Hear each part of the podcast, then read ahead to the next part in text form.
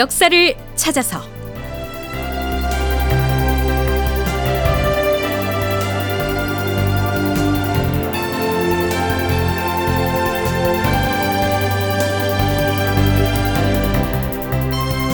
제 1276편.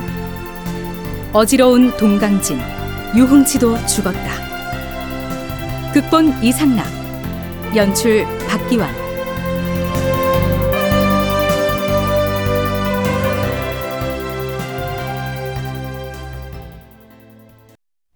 여러분 안녕하십니까?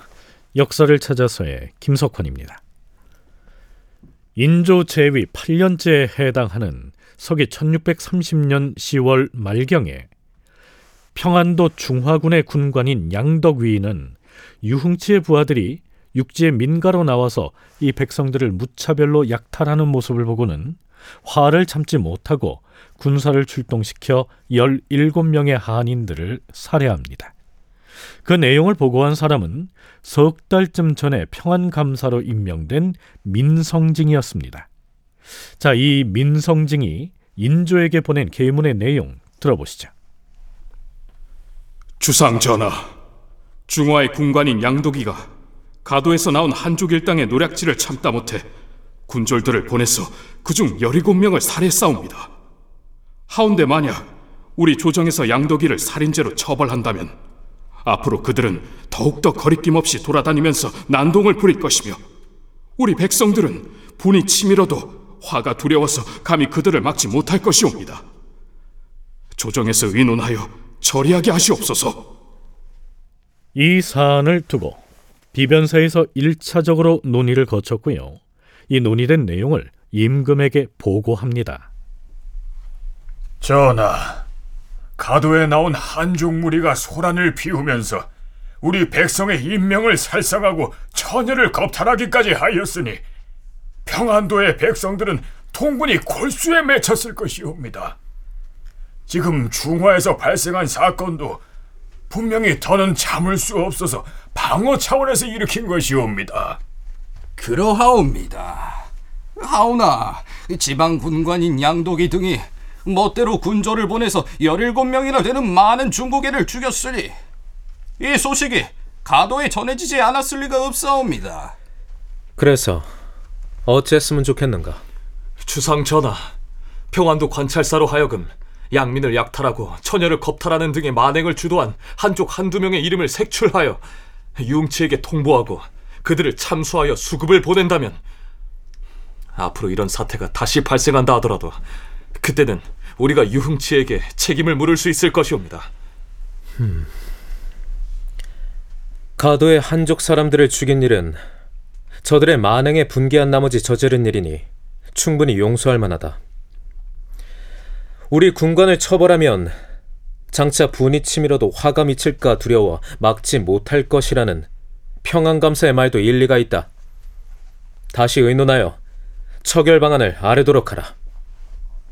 그러니까 예전 모물룡 시기에는 명나라 조정에서 정기적으로 가도에 군량을 공급했고 조선 조정에서도 상당한 분량의 식량을 지원했었죠. 그런데 유흥치의 반란 사건 이후에는 그들의 지원 요청에 조선 조정에서 냉담한 반응을 보였을 뿐만 아니라 본국인 명나라 조정으로부터도 군량의 지원이 제대로 이루어지지 않은 것 같습니다. 그래서 평안도 내륙으로 나와서 약탈까지 자행했던 것이고요.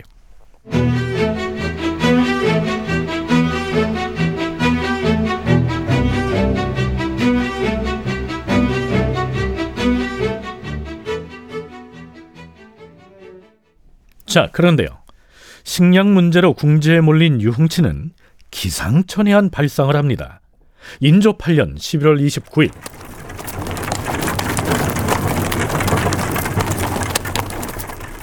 명나라 수비 전국해가 도성에 도착합니다.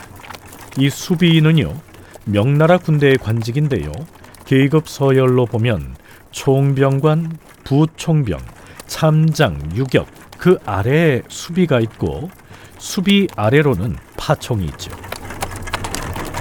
멈춰라! 나는 등주 군문의 자문을 조선의 임금께 전하기 위해서 행찬 명나라의 사신이니 조정에 그렇게 보고하도록 하라.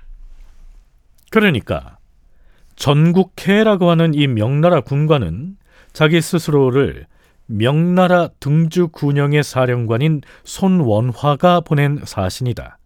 이렇게 말하고 있는 것이죠. 그런데요. 그가 가지고 온 등주 군문의 자문은 가짜였습니다. 인조실록에선 그 기사의 소두에서 이렇게 기술하고 있습니다. 조선에 온 수비 전국해는 사실은 유흥치의 부하였다. 유흥치가 난을 일으킨 뒤에는 동강진의 본거지인 가도 안에 식량이 떨어졌는데도 중국에서 곡식을 대주지 않았다. 그래서 가도의 한족 사람들을 풀어 평안도와 황해도 지방에서 곡식을 약탈하게 하였는데 조선의 백성들이 그들을 습격하니 죽은 자가 잠옷 많았다. 유흥치가 이를 근심하여 전국해에게 등주 군문의 위조 자문을 주어서 조선에 보내서는 군량과 말을 요구하도록 하였다. 쉽게 말해서요. 동강진의 상급 기관인 등주 군문에서 조선의 왕에게 자문을 보낸 것처럼 이 유흥치가 외교 문서를 위조했다는 것이죠. 자, 이 문서가 꽤 긴데요. 그 핵심만 간략하게 소개하면 이렇습니다.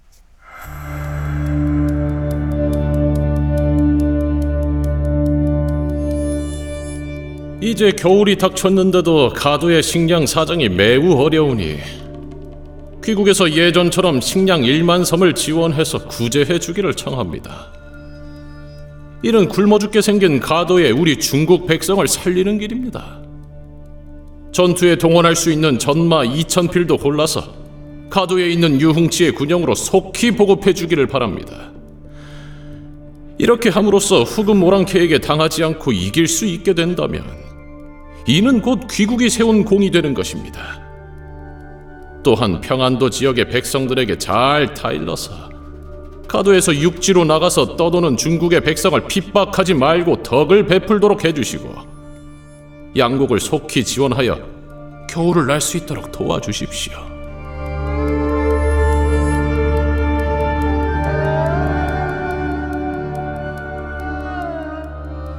네. 핵심 요지만 간추리면 이상과 같은 내용입니다. 그러니까 유흥치는 자신의 이름으로 도와달라고 말해봤자 통하지가 않으니까 상급 기관인 등주 군문의 이름을 참칭해서 가도를 좀 지원해 달라고 얘기하고 있는 것이죠. 자, 그렇다면 이 거짓 문서를 받은 조선에서는 감쪽같이 속았을까요?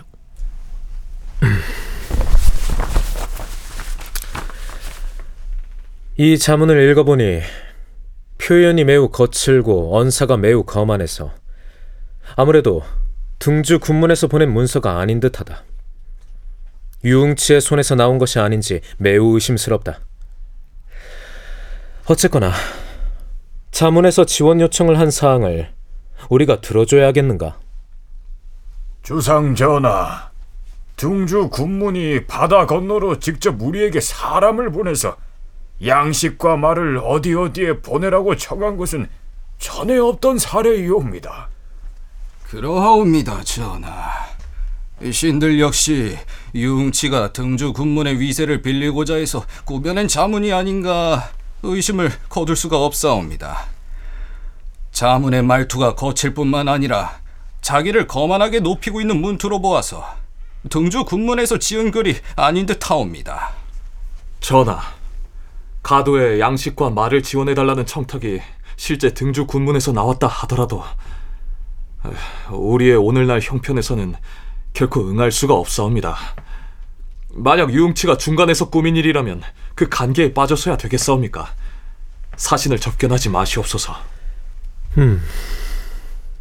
그리하겠노라. 그러나 아예 안 만날 수는 없어서요. 며칠 뒤에 일단 접견을 합니다. 하지만 식량과 마필 지원 요청에는 응하지 않습니다. 자, 이렇게 되니까 유흥치는 더욱 어려운 상황으로 몰리게 되죠.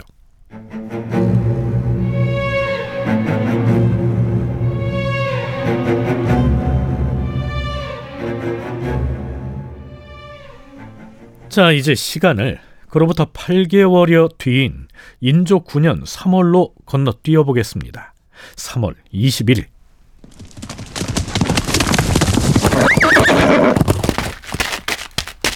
북방으로부터 가도의 동강진에 관련된 급보가 날아옵니다. 인조실록에 기술된 내용을 그대로 옮기면 이렇습니다. 가도의 수장인 유흥치가 모반을 하려다가 장도와 심세괴 등에 의하여 살해되었다. 유흥치가 후금 오랑캐에게 투항하려고 하였으나 가도의 사람들이 자신을 따르지 않을까 염려하여서 먼저 자기를 따르지 않는 장교들을 죽였다. 그리고 장차 자신을 따라오지 않으려는 가도 사람들을 모조리 제거하려고 하였다.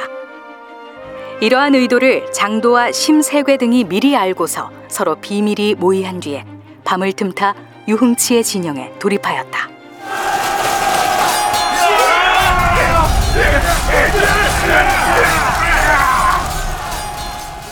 심세괴 등은 함성을 지르면서 불을 지르고 유흥치를 따랐던 자들을 하나도 남김없이 죽였다. 유흥치는 그 와중에 종적을 알 수가 없었는데 혹은 어지럽게 싸우던 중에 병사들 틈에 죽은 채로 발견되었다고도 하였다.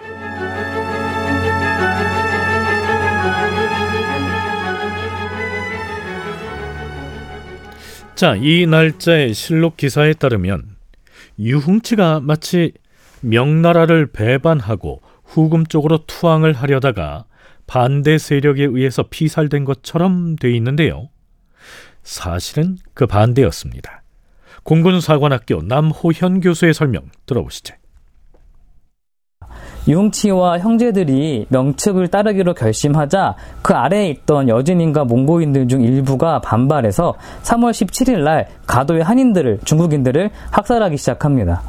유흥치는 이를 무마하기 위해서 그날 밤에 여진인들과 소를 죽이고 피를 마시면서 그들을 달래줍니다. 그래도 우리가 같이 지낸 정이 있는데 안 넘어갈 테니까 좀 이제 그만하자. 이런 식으로 한인들의 학살을 일단락 시켰고 사실 유흥치가 이날 밤에 명군을 불러들여서 난동을 부렸던 여진인들을 습격하려고 했는데 이것이 발각되어서 여진인들에게 살해당한 것입니다. 모물룡 시기에 가도의 주민들은 이 출신 성분에 관계없이 확실한 명나라 편이었죠. 그런데 모물룡 사후 가도의 수장이 진계성과 유흥치 등으로 바뀌는 동안 그곳에 거주하고 있던 요동 피란민들 중에서 여진족을 포함한 상당수의 주민들은 후금 쪽으로 투항을 하거나 혹은 내통을 하기도 했기 때문에 명나라의 통제력이 미치지 못하는 상황이었습니다. 그런 터에 이 유흥치가 양쪽을 저울질을 하다가 결국 명나라 쪽으로 기울자 여진족 사람들이 반발을 하면서 유흥치를 살해한 것이다. 이런 얘기죠. 남호현 교수의 목소리로 다시 정리를 하자면 이렇습니다. 가도가 막 동강진이 어수선해지니까 그 가운데 명군 이제 심세계와 장도 등이 돌입해서 여진군과 전투를 벌였고 그 결과 유흥치가 죽었다라고 하는 사실을 확인하게 된 것입니다. 그래서 결과적으로 어, 유흥치는 후금에 투항하려다 살해당한 것이 아니라 후금과 명군을 사이에 두고 끊임없이 저울질을 하다가 명군을 선택한 결과 휘하 여진인들에게 살해당한 것이 보다 이제 정확한 당시의 상황이었다라고 할 수 있겠습니다. 네, 이렇게 된 뒤에는 명나라군 출신인 심세괴가 동강진의 새로운 도독으로 등극을 하게 되는 것이죠.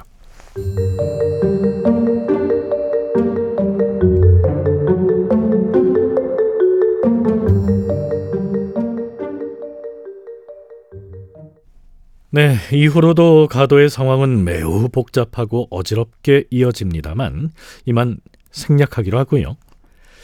그로부터 2년여 뒤인 인조 11년 4월 28일로 넘어가 볼까요? 이날 후금 사신 용골대가 서울로 들어옵니다. 이 용골대는 정묘호란 시기부터 후금 사신으로 조선을 왕래했던 인물이었는데요. 용골대가 후금 사신의 접대를 담당하는 기관인 구관소의 관리와 나눈 얘기 들어보시죠. 그대는 무슨 용무로 우리 조선에 왔는가? 예전에 모물령의 군사였다가 가도를 떠나 우리 금나라로 투항해온 자들이 수만 명에 달하는데 이들을 구제할 수 없어서 조선에서 식량 지원을 요청하려고 왔다. 지금 무슨 얘기를 하는 것인가? 금나라로 간 모물룡의 군사는 명나라의 반역자이며 또한 우리나라의 원수이기도 하다. 그런데 그들에게 우리가 어찌 양식을 줄 리가 있겠는가? 그들이 요동에 있다가 모물룡의 꾀임에 빠져서 가도로 들어갔을 적에 조선에서는 땅을 빌려주면서 맞이하였고 양식을 주어서 먹고 살게 하지 않았는가? 그런데 지금 그들이 우리 금나라에 귀순한 후에는 무엇 때문에 유독 역적이라고 말하면서 원수같이 보는 것인가? 금나라로 투항한 모물룡의 부하들은 융치가 살았을 때는 그와 함께 은밀히 우리나라를 도모하려다 실패하였고 그 후에 명나라를 배반하고 한족 사람들을 마구 도륙하였으니 그들이야말로 더없이 흉악한 자들이다. 지금 그들이 너희 나라로 돌아간 것도 허물을 뉘우치고 의리를 사모해서가 아니라 세력이 궁박해져서 잠시 휴식을 취하려는 개책임을 모르겠는가? 네, 후금 사신 용골대와 접반사 사이에는 이런 공방이 이어집니다. 유흥치가 살해된 직후에 가도에서 후금으로 투항한 사람이 몇만 명이라고 했는데요. 뭐 그 수는 과장이겠으나 적잖은 수가 넘어갔던 모양이지요. 자, 그런데 후금에선 무슨 계산을 하고서 조선에 이렇게 사신을 보내서 그들에 대한 식량 지원을 요구했을까요? 서강대 계승범 교수의 얘기를 들어보시죠. 이 중에 일부가 후금으로 투항할 수가 있는 것이죠. 실제로 정묘호란 때 모문용이 후금하고 딜을 하지 않습니까? 그런 상황이니까 그 모문용이 죽은 다음에 이제 명나라는 믿을 수가 없고 그러니까 이제는 후금 쪽으로 차라리 투항해서 각자 도생하자 이런 사람들이 많이 나온 건 사실이죠. 그러니까 용골대 입장에서 볼 때는 요걸 또 하나의 건수로 삼아서 조선에게 너네가 정말 누구 편에 설래 이거를 한번 타진해 볼 수 있는 좋은 기회가 온 거죠. 지금 니네가 옛날 모문령 있을 때부터 니네가 허리도 졸라매서 군량을 줘서 모문령의 가도 군병을 먹여 살리지 않았느냐. 지금 걔네들이 우리한테 일부가 와 있어.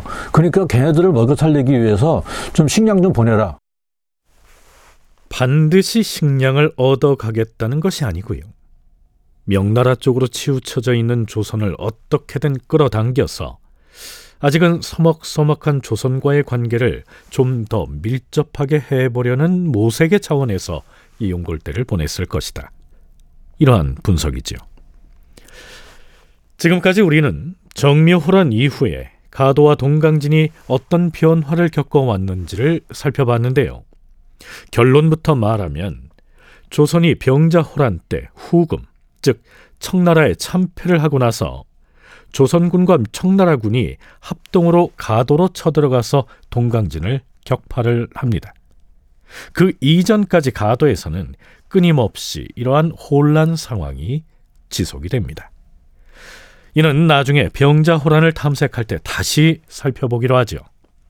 다큐멘터리 역사를 찾아서 다음 시간에 계속하겠습니다.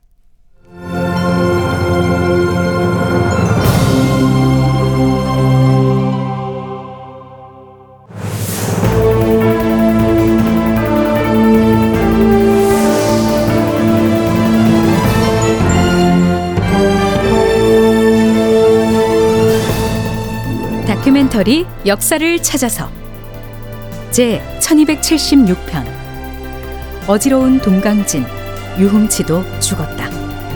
이상락 극본 박기환 연출로 보내드렸습니다.